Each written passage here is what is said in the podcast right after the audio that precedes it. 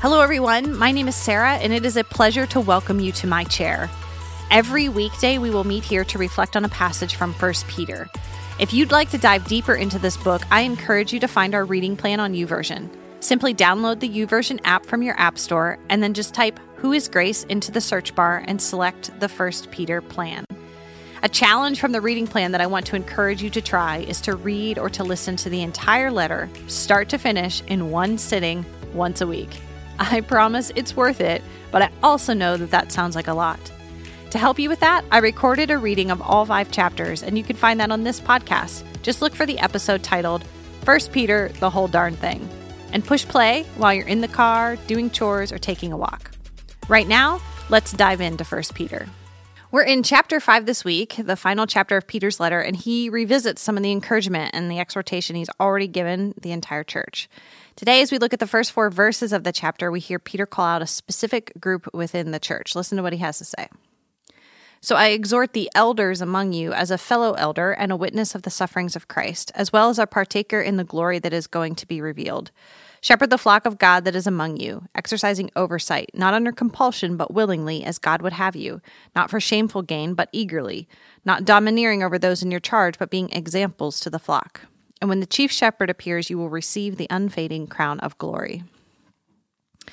Peter addressed this letter to elect exiles, remember? And throughout throughout the entire letter, he's called them beloved, dear friends, and he's spoken to the entire church wives, husbands, servants, everyone.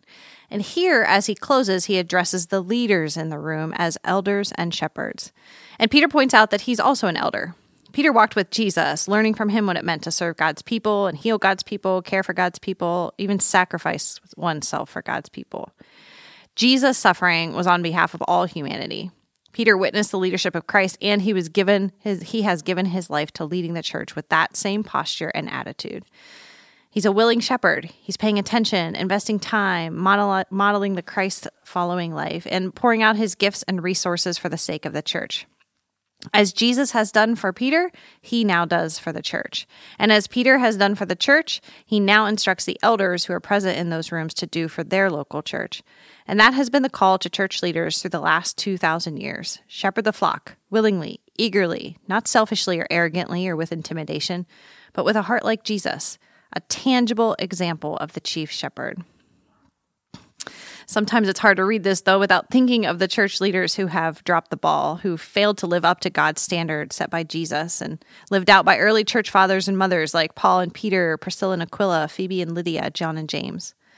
Some of you may have some church hurt from leaders who didn't lead well. Unfortunately, this is one of those things that can shake faith deeply to the point of walking away from the church, even walking away from Jesus. But here's my encouragement today Peter knew he was a broken guy, transformed by Christ alone. And he knew these church leaders were broken men and women, transformed by Christ alone. And that's who each one of us are. We are saved by grace. Not one of us has deserved that free gift. And we are both transformed and being transformed by the power of the Spirit of Christ working in us. Every single one of us is a work in progress. Our role is to submit to the leadership of Christ, to remain in a posture of humility and repentance every single day, and to lead others from the heart. We can only do that if we continue to place ourselves at the feet of Jesus every day. Leadership isn't just for pastors and church elders and bishops and priests. Leading others is a role that we all find ourselves in, whether we want to or not. With a great deal of grace, we must forgive the leaders who get it wrong sometimes. And with a great deal of dependence on God's grace, we must follow the example set by Jesus. Kindness, care, attention, grace, wisdom, respect, truth, love, mercy. All of those attributes and more describe the character of our chief shepherd and should describe all who follow him. We all lead someone. Will we lead others like Jesus leads us?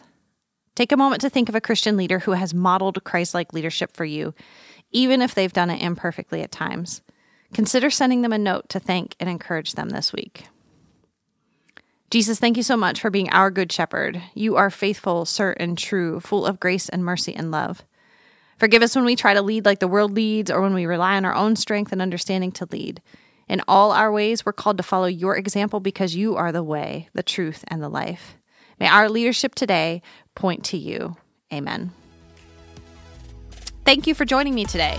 Remember, you can always access Grace's daily read plan and additional resources like small group curriculum at whoisgrace.com forward slash read. If this time is meaningful for you, please like, subscribe, and share this podcast so others can find it too. I look forward to meeting you at my chair again tomorrow. God bless.